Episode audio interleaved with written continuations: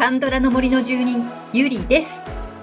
カンドラの森は韓国ドラマについて知りたい聞きたい語りたいという皆さんのためのポッドキャストです。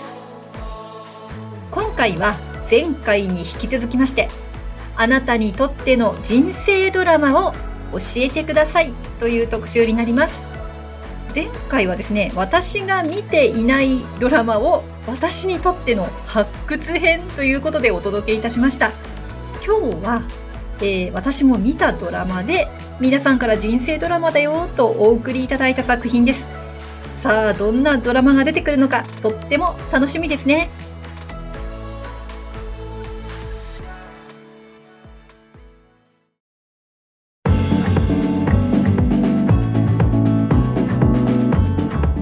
さあ、リスナーのムツゴロウさんからのリクエスト。あなたにとっての人生ドラマを教えてください。後編に参りましょう。もうね、今回は長くなりそうなので、前置きなく、早速行きたいと思います。今日はね、あの、複数の作品にいただいているものが多いですので、コメントを多くいただいた作品ほど、後の方でご紹介するようにいたします。それでは1作目から行ってみましょう。まずはですね、キキさんからいただきました。応答せよ1988です。コメントを読みいたします。ちょうど自分の時代とリンクしてて、初めて見た時は子供目線で楽しみ、次に見た時は女目線で楽しみ、アッパも大変な時代だった、と見るたびにそれぞれの苦労、喜び、出世など、人生って素晴らしいと思えるドラマですよね。はい、ありがとうございます。応答せよ1988。2015年の TVN のドラマです。いやー、これはね、本当に素晴らしいですよね。なので、このポッドキャストでも過去に特集をさせていただきました。1988年といえば、ソウルオリンピックが開催された年になります。ここからね、韓国は驚くほどのスピードで社会が近代化していくんですよね。で、この1988年時点で高校生だった子供たちの成長とともに、その近代化をね、体感できるという、まあ、いろんなあの IT 機器というか、まあ、電子機器がね、どんどんどんどん進化していくのが面白いんですよね、結構。そして家族との絆、仲間との絆、恋模様。ね、これもなかなか私たち自身のいろんなことにこう重ね合わせてね、懐かしく見ることができるんですよね。で、キキさんも時代とリンクしていたんですね。私も割とリンクしてます。うん、本当この人生で感じるいろんな感情を体感できる良いドラマということで人生ドラマ納得です。キキさんありがとうございます。さあ次の作品に行きましょう。えー、つぼったつぼさんからいただきました。コーヒープリンス1号店です。もうね、あの、コメント、間違いなくって 書いてあるんだよね。間違いなくコーヒープリンス1号店ですということですね。あの、この作品、2007年 MBC のドラマになりまして、大企業のね、経営者のお孫さんで喫茶店を経営するハンギョルというキャラクターにコンユさん、でそこにね、男のふりをして雇ってもらったといううんちゃんというキャラクターにユンムネさん。はい。あの、すごく面白いドラマでしたね。ではコメントいきたいと思います。素晴らしかったポイント。作中は素晴らしいポイントだらけですごく楽しかったんですが、中でも後半部分にツボのターニングポイントがありました。ハンギョルがうんちゃんに向かって涙ながらに話す場面。彼が話す言葉がいちいち腑に落ちるってか納得する？うーん、うまく言えないですが、ハンギョルが本当に実在していると感じたシーンでした。キャラクターの心情にシンクロしたような気持ちになっちゃって、彼が何か話すたび赤べこみたいにうなずいてしまうみたいな。胸に拳を当てて顔を歪ませるハンギョル。ハラハラ涙を流して切々と語るハンギョル。理解したいし理解されたい。信じたいし信じられたい。彼の気持ちがもう、もう、もう。当時も今も共感しまくりの内容は思い浮かべるたびに半べそになっちゃうほど心にくっきりと刻み込まれています。って書いてる今もうるうる来てます。やばいです。正直、あれを見なければ、今ここまで韓流につぼることはなかったかもしれません。いろいろな意味で目を開かせてくれたハンギョルは、っていうか、コンユさんなんですけど、その後のツボをたくさんの出会いに導いてくれました。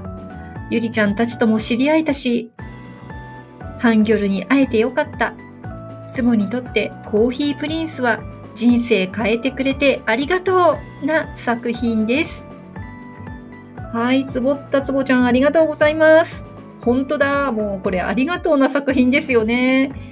で私もつぼちゃんがこの作品にハマって、そしてこういうさんにハマってくれたおかげで、後々ね、あの、ツイッターで出会うことになるんですよね。でちょうど私がこういうさんにハマって、ツイッターでその韓流赤を立ち上げた。まあ、その時は婚友赤だったんですけども、その立ち上げた時にちょうどつぼちゃんも数ヶ月前に登録をされた後で、でそこでね、仲良くさせていただきました。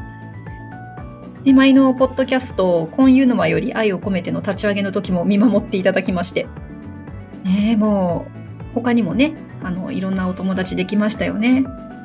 そういう意味では私たちにとってのね、ご人生のターニングポイントとなるドラマということで、でね、またこのハンギョル、このキャラクターがね、あの、実在してるかのように感じられるまでハマるっていうね、これこそ本当に人生ドラマなんだなっていうのを実感します。つぼちゃんありがとうございます。はい、次の作品に行きたいと思います。次は、さつまいも大好きさんからいただきました。スカイキャッスル上流階級の妻たち。いやー、これ来ましたね。来ちゃった。え2018年から19年にかけて JTBC で放送されたドラマです。はい、コメント参ります。高級住宅に住む親子の受験戦争ドラマで、キャラクターも濃く一気見しました。私自身、独身で子供はいませんが、子育ての中で親が子供に望むことと子供が感じる幸せは必ずしも同じではないんだなぁと最後は涙が止まりませんでした。はい、ありがとうございます。もうこれはね、本当に、まあ、面白かったんだけど、すごい面白いんだけど、辛い作品でもありました、私にとっては。ね、子供にとって家族にとって何が幸せなんだろうっていうのをね、深く深く考えさせられちゃうんですよね。で、韓国ドラマにはこの加熱する受験戦争、まあそれが垣間見える作品って多いんですけれども、ね、このスカイキャッスルもその一つですよね。で、こういうドラマがたくさん作られながらも、現実の韓国社会ってまだ変わってないようにも見えるというのが結構根深いなと思っています。先日私が見ましたって言ったあの18の瞬間もね、あの、受験関係結構出てきますしね。はい、このスカイキャッスル、見終わった後にはね、自分にとっての幸せであるとか、お子さんにいる方には親としての、そして子供としての幸せ。これはね、本当に十分考えさせられる、人生に直結する人生ドラマだと思います。はい、ありがとうございました。さあ、お次のドラマに行きましょう。次は、えー、小粒 N13、小粒 N10 さん、どちらでしょう？えー、その 小粒 N13 からいただきました。マイですね。馬のお医者さん、マイです。対策が来ましたね。2012年から2013年に MBC で放送されました。まあ、いわゆる大河ドラマですね。朝鮮時代にね、最下層の動物のお医者さんから、まあ、王様の主治医になるまでの、まあ、サクセスストーリーということで、このサクセスストーリーの主人公、ファンヒョンに、えー、チョスンさんというすごい 対策でございます。じゃあコメントをお読みいたします。主人公、クワンヒョンの恩師であるコジュマンの言葉。海に浮かぶ船は皆波風にさらされる。だが同じ波風を受けても、ある船は東へ、ある船は西へ進む。なぜか。船の向かう先は風や波ではなく、こで決まるからだ。人生は多くの試練と苦難がある。運命は実に過酷なものだ。だが忘れるな。どんな時も行く先を決めるのは自分だ。何があろうと今のように歩を高く上げよ。このフレーズに何度も励まされています。そして主人公の生きとし生ける命を尊ぶ姿に私も生きる力をもらう気がするのです。ありがとうございます。うわ、お師匠様、こんなすごくいい言葉を言ってらっしゃったんですね。あの、前は、まあ私もね、ファンであるチョスンさんの作品でありますから、見ているはずなんですが、この言葉を私覚えておりませんでした。これを心に深く刻み込んだ小粒 N 点さんの感性が素晴らしいなと思います。で、このカンヒョンのね、状況って割と不幸で、生い立ちもね、不幸なんですけれども、自分がどう方向性を決めていくかで人生が変わるってことですよね。いや、今日いい言葉を聞かせていただきました。脚本のキム・イヨンさんは、あの、トンイとかヘチとかイサンとか、ね、この壮大な歴史ドラマを手掛けている方でいらっしゃるようで、なんかちょっと調べてみましたら、名言をね、結構織り込んでくるという特徴が終わりのようですよ。イさんもとても良いドラマでしたし、今度は私、トンイもね、見てみたいなって思います。はい。えー、マイをご紹介いただきました。ありがとうございます。はい。さあ、ここからお二人からいただいた作品をご紹介してまいりましょう。えまずは、南さんと和子さんからいただきました。賢い医師生活です。はい。シーズン1が2020年、シーズン2が2021年 TVN のドラマです。ソウル大医学部を卒業した同期5人のストーリーですね。5人組のストーリーになります。それではまず、南さんのコメントからお読みいたします。生と死が隣り合わせでありながらも、そこには愛と信頼に満ちていて、病気をしたとき、怪我をしたとき、こういう先生たちに見てもらいたい。ユルチェ病院に行きたいと切実に思うほど理想の医師であり病院でした。シーズン3があるのを期待しています。はい、次は和子さんのコメントです。おそらく同年代くらいの設定で仕事上の悩みっぽいこととかがなんとなく共感できることもあったり、劇的なことが起こるドラマではないけど、それがじんわりと良くて、本当に好きなドラマです。バンドやってるというのも羨ましいなと思いながら見ていました。あの5人とカラオケ行きたいなと思っています。はい、ありがとうございます。私もね、これ見させていただきましたが、この同期5人のね、関係性がとってもいいですよね。まあ、ドロドロ一切なしというか ドロドロしたとこがございません。で、毎回ね、バンドで歌ってくれて、育順役のね、ボーカルを務めるチョ・ジョンソクさんってミュージカルご出身ですので、本当にお上手ですよね。なので、とっても聞き応えがあって、それも見どころだなと思っています。ね、この作品私もかなり好きでしたのでね、ポッドキャストででも、はい、特集をさせていただきました。でね、またこれ、いろんな入院患者さんのエピソードがあって、で、それが一つ一つ胸を打ちますし、人生を考えさせられるんですよね。はあ、私もゆるジェ病院でこの5人の先生に見ていただきたいです。はい、ありがとうございました。さあ、次の作品は、えー、さつまいも大好きさんとアップルバナナさんからいただきました。冠婚です。ね、これも私好きすぎて特集をポッドキャストでさせていただきました。2022年 TVN のドラマです。まあ、何と言うんですかね、これは。架空歴史ファンタジーとでも言いましょうか。ねえー、主人公チャンウクを演じたイジウクさんはもう本当に素晴らしかったので、まあ、これでね、大ブレイクしたというような感じの作品になりました。さあ、ではですね、えー、さつまいも大好きさんのコメントからお読みいたします。ストーリーもそうですが、イジェウク様に沼りました。ファンクラブも入り、今年行われたファンミにも行きました。人生初のファンミで楽しかったです。はい、ありがとうございます。行かれたんですね。よかった。人生初。ね、もうコロナも落ち着いた頃でしたのでね、ちょうどタイミング良かったですよね。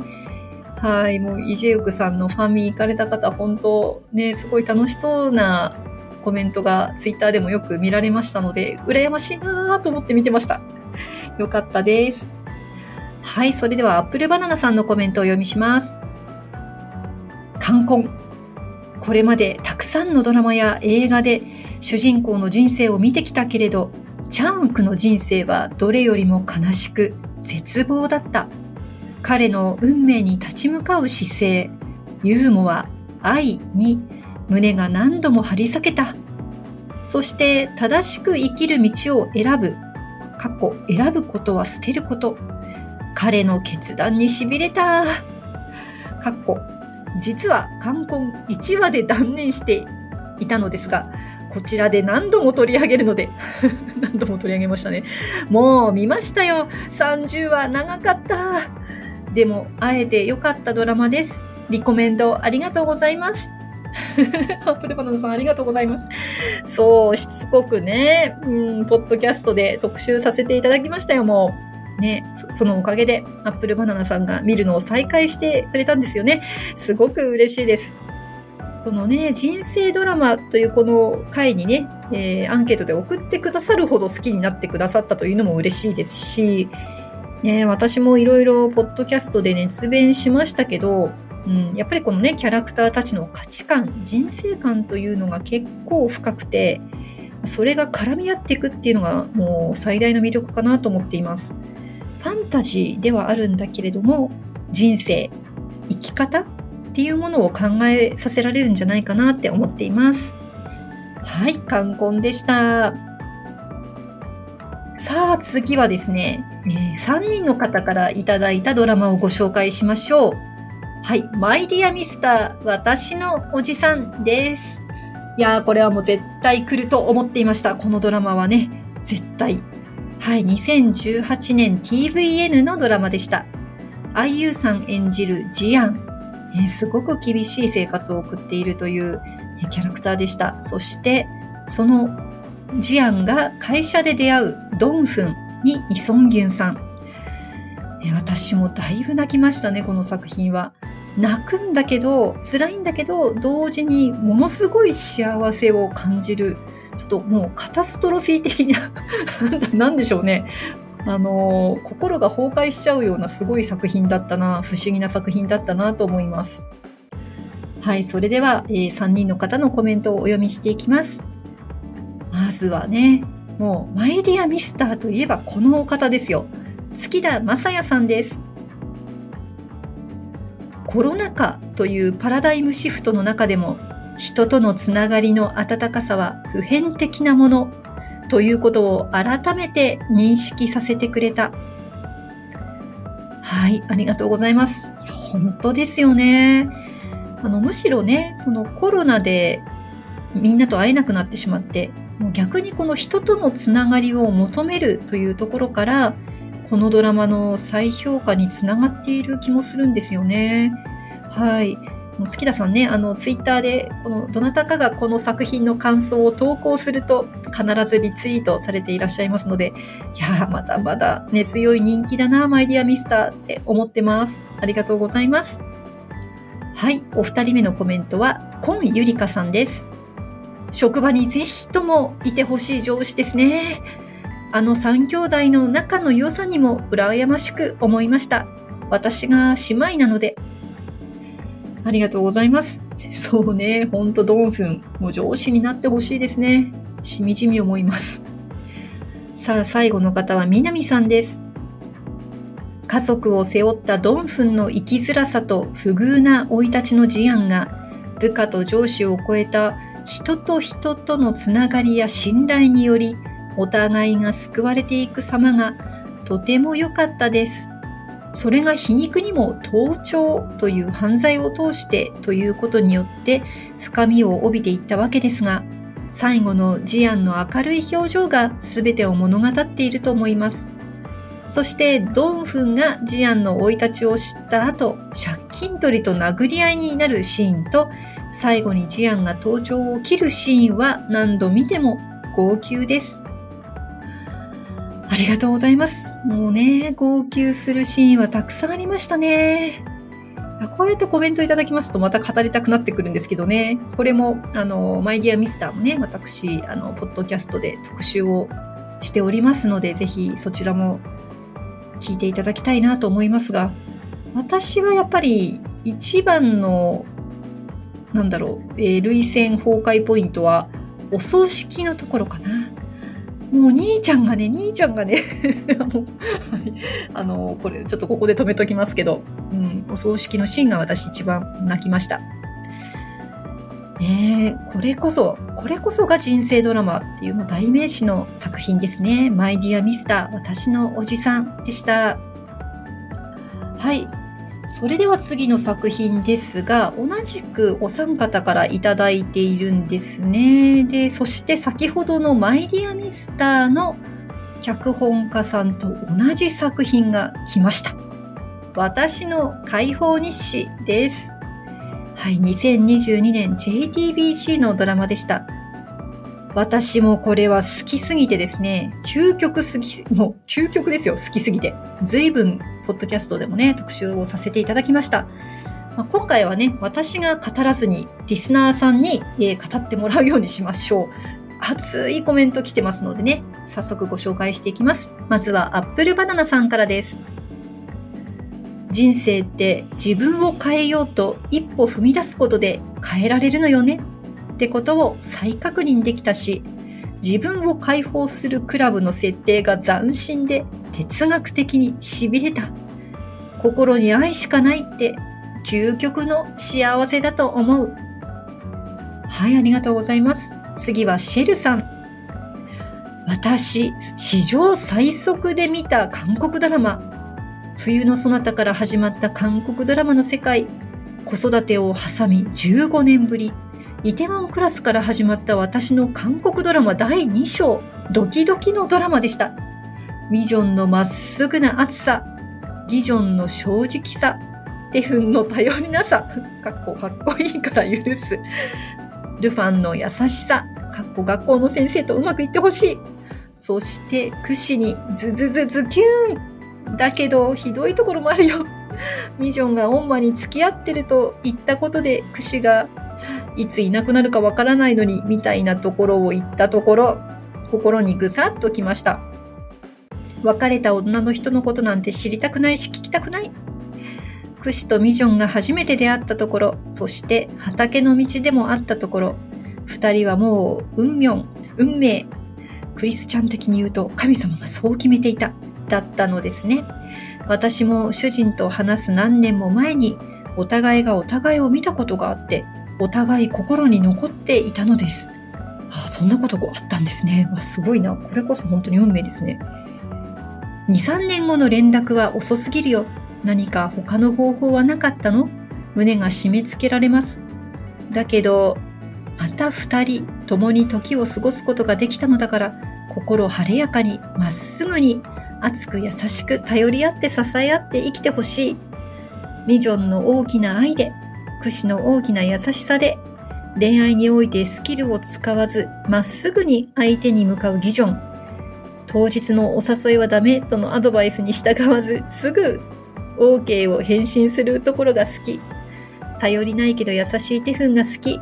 優しくて安らぐドゥファンが好き。そして何よりミジョンとクシが好き。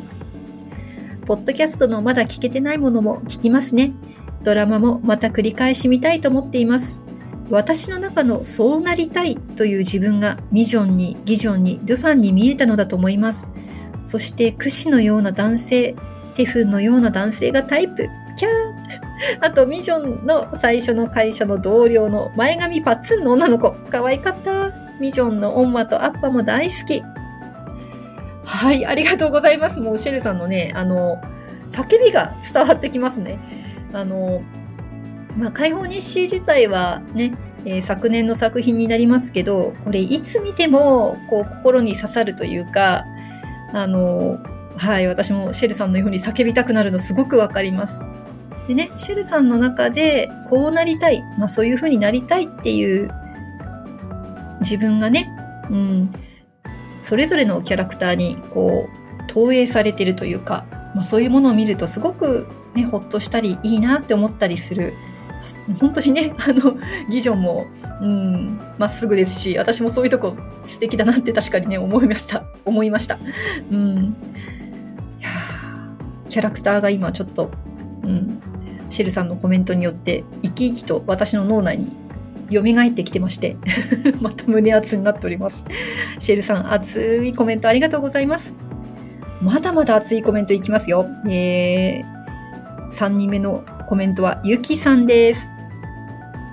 素晴らしかったとなると、脚本、演出、配役と役者の演技、OST、セット、ロケ地、撮影、構図、どこもかしこも素晴らしかったです。ドラマの中のたるみや窒息の様子を馬の絵で表現したものを見かけますが、いけてなかったところだけ雑な絵になるあれです。最初から最後まで完璧でした。私がペクさんなら全部門対象です。初回からしばらくは初行地味な展開で視聴率も振るわず、監督ですら串が飛ぶまでの我慢だ。そうはおっしゃっていませんが、4話になると変わるからでしたね。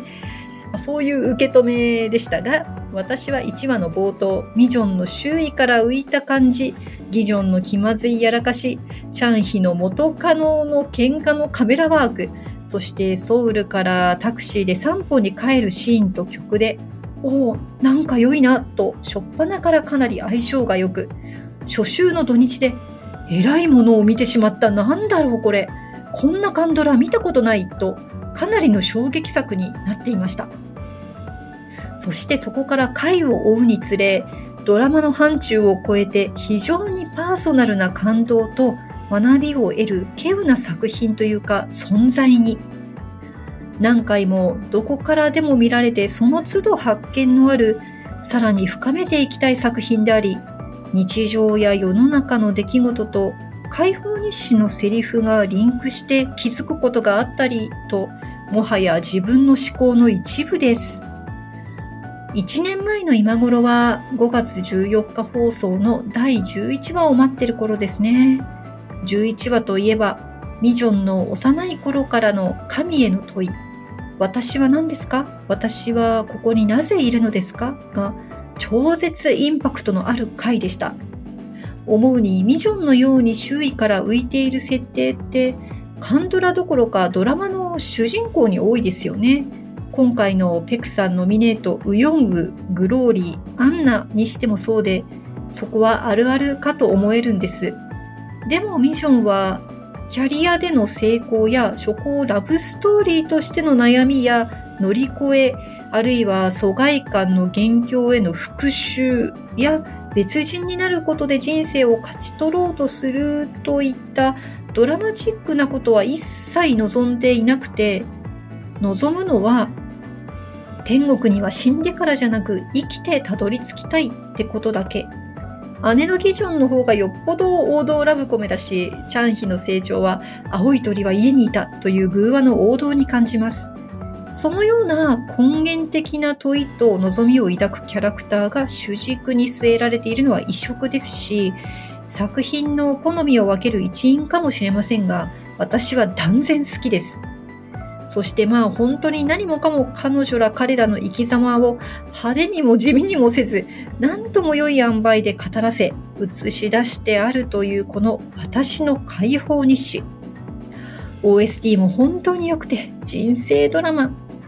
韓国本国の方はどんな意味合いでそう評するのか感覚でつかめませんが、私の解放日誌は私の一部、唯一無二の素晴らしい作品です。大好きです。制作陣よろぶん、さらへよ。はい、ありがとうございます。いやゆきさんも熱い。もうね、この作品はね、熱烈に愛する人が多くて。いや、各言う私もその一人ですけどね。いや、まだね、見てないという方、新たに気になった方はですね、ぜひ、あの、ポッドキャストでもね、おすすめポイント紹介しておりますので、聞いてみて、そしてこのドラマを見てみていただきたいなと思います。はい。私の解放日誌、熱いコメントありがとうございました。さあ、最後の作品のご紹介となります。最後はですね、トッケビです。トッケビが一番、はい、私の人生ドラマということでいただいた人数が多かったんですよ。もうね、トッケビの説明はもうほとんどいらないですよね。はい。もう、絶対みんな知ってると思いますのでで、じゃあもう早速ね、あの人数も多いことですのでコメントに行っちゃうんですけど、最初にご紹介するチルルさんは、あの、トッケビの他にレイもね、えー、挙げていらっしゃって、ちょっとあの文章を分けられなかったので、えー、最初だけレイとトッケビということでコメントご紹介いたします。チルルさんです。レイもトッケビも人生の重さと面白さを感じたドラマでした。レイは初めはときめきのストーリーでしたが、だんだん複雑になっていき、辛すぎる終わりなのと思いきや、最後にあった希望、素晴らしいドラマでした。トッケビは人の強い思いは本当に人生を変えられるのかもしれないと思わせてもらったドラマでした。でも何と言ってもどちらのドラマも主人公のお二人が素敵すぎてここからすっかり韓国ドラマの世界にはまり私の人生が変わりました。はい、チルーさんありがとうございます。え両方とも素晴らしいですよね、この、うん、作品。さあ、ここからはトッケビオンリーのね、コメントをご紹介していきましょう。では、ライさんのコメントです。見終わった後、この世界に本当にトッケビや死神がいるはずって思わせてくれるくらい、ストーリーと世界観の作り込み具合が綺麗で完璧だったこと。人間は4回生まれ変わる1回目に種をまき、2回目に水をやる、3回目に収穫し、最後にそれを食べるのセリフ。はい、ライさんありがとうございます。このセリフが良かったっていうことですね。ありがとうございます。はい、では次の方行きましょう。コンゆりかさん。生と死を通して永遠の命のキムシンの恋愛や家族愛を通して人間の魂の深さ満載の名作ドラマで婚友にドハマりしました。はい、ありがとうございます。え次は和子さんです。トッケビは韓国ドラマにハマるきっかけのドラマなのでどうしても入れてしまいます。映像の美しさ、婚友さんやゴンちゃんの演技、演出、あからさまな PPL がっこ笑い。どれをとっても私にはパチンとハマったドラマでした。何回見てもニヤニヤするし、号泣するドラマです。夫にも頼み込んで一緒に見てもらいましたが、お互い号泣しました。私はあまり家でのんびりするということがそれまではなかったんですが、韓国ドラマにハマったおかげで家から出ないことが増えました。そうなんですね。いや、ご主人と一緒に見られるっていいな はい、それでは最後の方のコメントをご紹介しましょう。あの、先週に引き続き鳥はペコ4201さんです。一つのドラマや一人の俳優さんがどん底な心を救い上げる力があるのを実感できたのがトッケビです。テレ東で放映された頃、最も近しい身内をなくした上に人間関係にも悩まされて精神状態は崩壊寸前でした。その状態の時に偶然見かけたのが、かの有名なトッケビとサジャのランウェイシーンです。文卓を助けに行くとの明確な意志がキムシンの目力の強さに現れていて、こんな人に頼りたい、守られたいと潜在する乙女心に火がつき、毎朝チャンネルを合わせていました。最終回を迎える頃にはキムシンさんとコンユさんに心を持っていかれたように思います。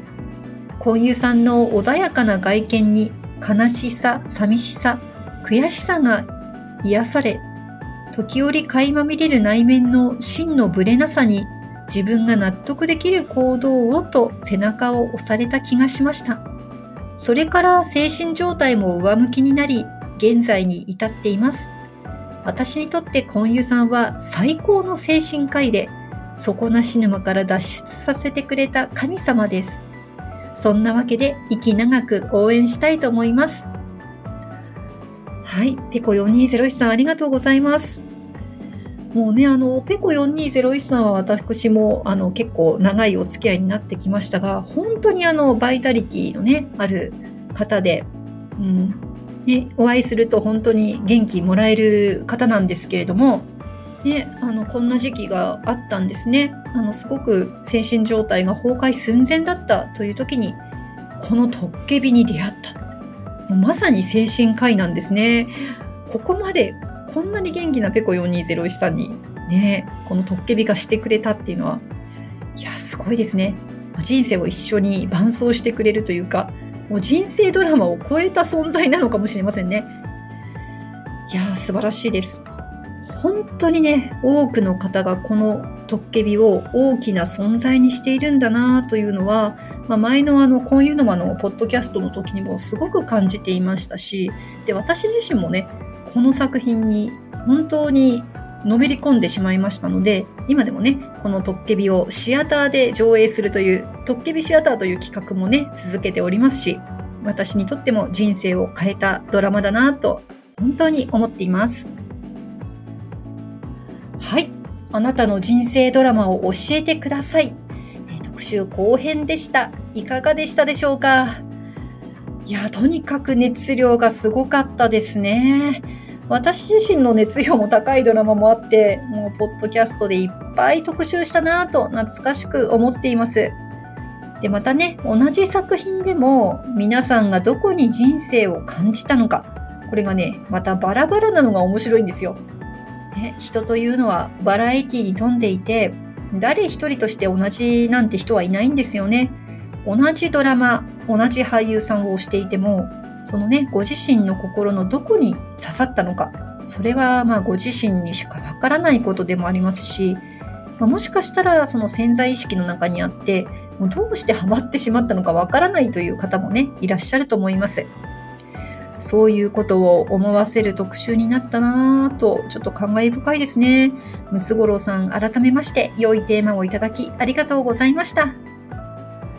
さあ、ここで Spotify のミュージックトークでお聴きの皆さんには1曲お届けをいたします。一番コメントを多くいただいたトッケビから Stay with me お聴きください。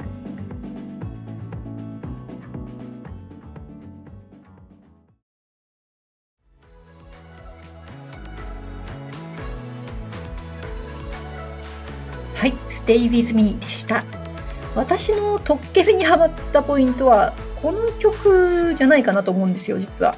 あのカナダロケのねコンユさんのスーツ姿がかっこよすぎたのと、まあ、第1話のラストでこの曲が流れるんですよね。